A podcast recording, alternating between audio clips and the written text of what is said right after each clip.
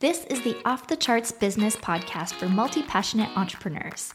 Here, you'll learn how to design a scalable business so you can spend more time outside, away from the screen, through actionable ideas, real world examples, and pep talks from your host that's me, Natalie Lussier, founder of Access Ally.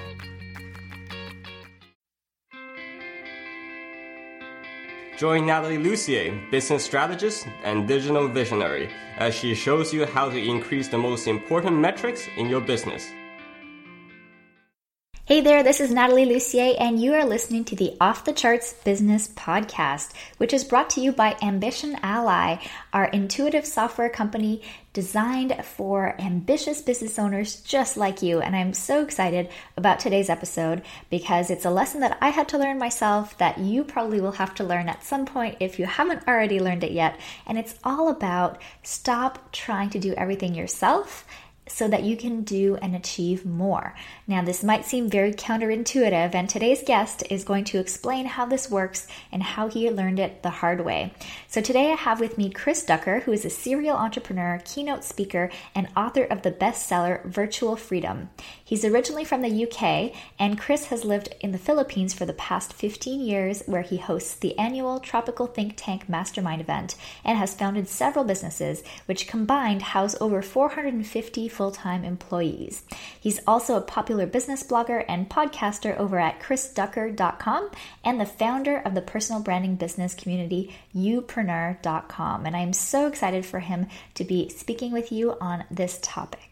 Well, thanks for having me on the show, Natalie. I really appreciate it. The one thing that I stopped doing um, to truly catapult my business was I stopped doing everything.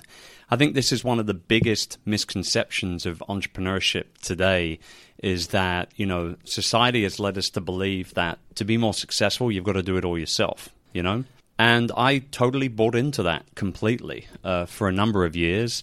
And uh, in late 2009, uh, I had about 130 people working for me. We were, you know, doing over, you know, over seven figures in, in annual revenue at the business, but I was all over the place and uh, I burned out. I hit a brick wall pretty much at 180 miles an hour. Not not a real brick wall, but but a proverbial one, and um, ended up in hospital. And it was uh, a massive, massive reality check for me.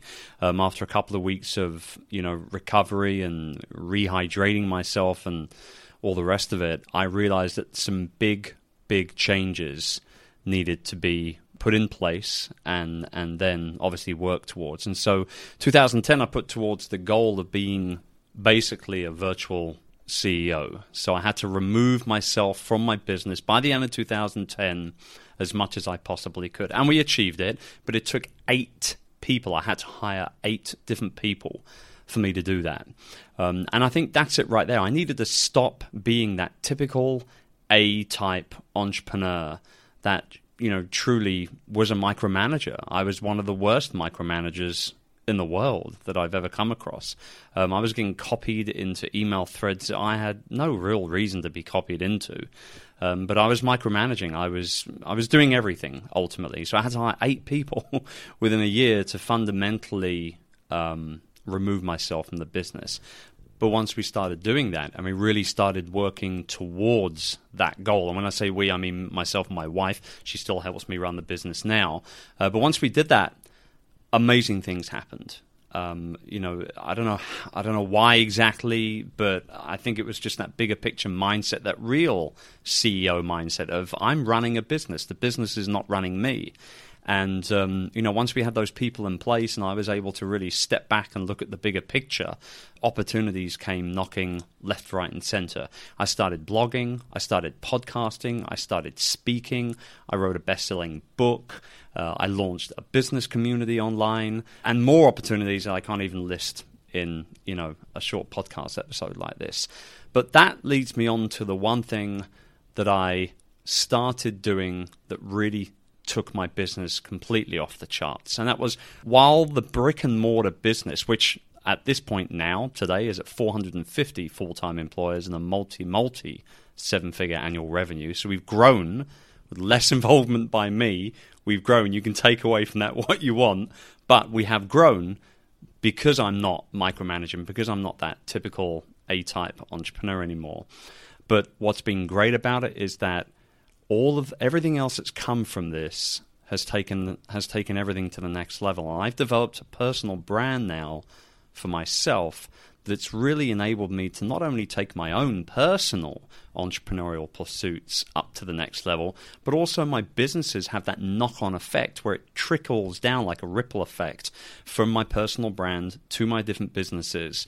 And it's just enabled me to grow. There isn't a week that goes by where I don't get an email from my blog or from a podcast listener from somebody who is the perfect prospect for either my virtual assistant recruiting company or my call center outsourcing company or coaching services or the aforementioned, you know, business community, youpreneur.com that I launched as well. I mean, these are all these are all projects that came about because of the fact that I wasn't shackled to my desk at that brick and mortar type business.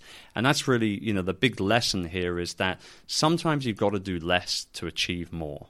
And I've really, truly taken that to heart. And I am now a master delegator. I'm not interested in doing a single thing that I don't need to do or that I shouldn't be doing. And I think that's the big thing right there is a lot of people think that you know, because they're the boss, they should be doing everything. It's not the case. And, and, and by the way, a lot of the time when we're trying to do things, we're not doing them very well. There are people out there that can do them way better than us. I had to hire people in a year to figure that one out after a horrible bout of burnout.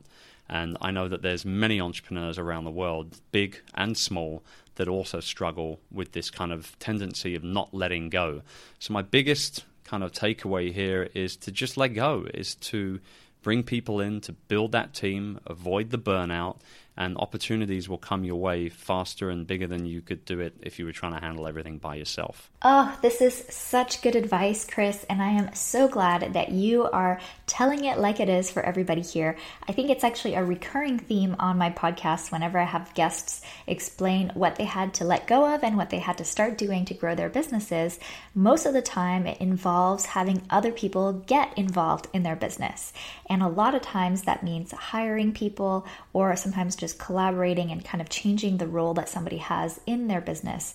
Because when you start off a business, you are doing everything yourself, but eventually you reach this point where you can't do everything anymore. And in order to really grow and scale, you need to have other people who are just amazing, skilled, talented people do as much as they can in their zone of genius so you can do yours. Now, I love what Chris shared about really letting go of some of the things that were on his plate. And I've actually hired people from his company, or through his company, if you will, through his virtual staffing company, and they have been amazing. So, if you are looking for somebody who is overseas, who can do some of the technical things maybe that you might be needing help with in your business, definitely check out Chris and his recommendations for how to hire and work with virtual staff. I find all of his advice to be really spot on and very, very useful because sometimes when you're hiring somebody at a distance, it can be very difficult to go through an interview process and kind of vet somebody. So, Chris and his company have done an amazing job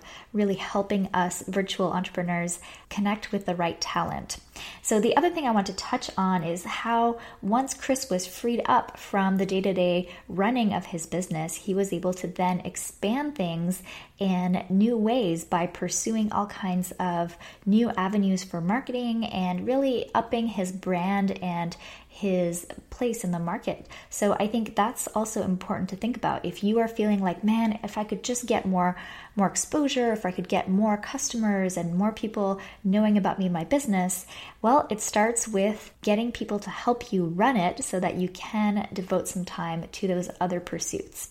So, this is really, really cool. If you are curious about Chris, you can always go to chrisducker.com, check out his podcast, and I hope you learned a lot from his story of burnout to really having to do a 180 and figure things out when it comes to letting go and delegating. Thank you so much for listening to this episode of the Off the Charts podcast, and I can't wait to talk to you in the very next one. Want to keep growing your business on your terms? Then sign up for my free newsletter, The Momentum Memo. You'll get quick, actionable tips to gain momentum in your business every Tuesday. Head over to natalielussier.com forward slash memo to join over 6,000 other entrepreneurs scaling on their terms. Whether you're just getting started or have been running your business for a while, the Momentum Memo has something for you.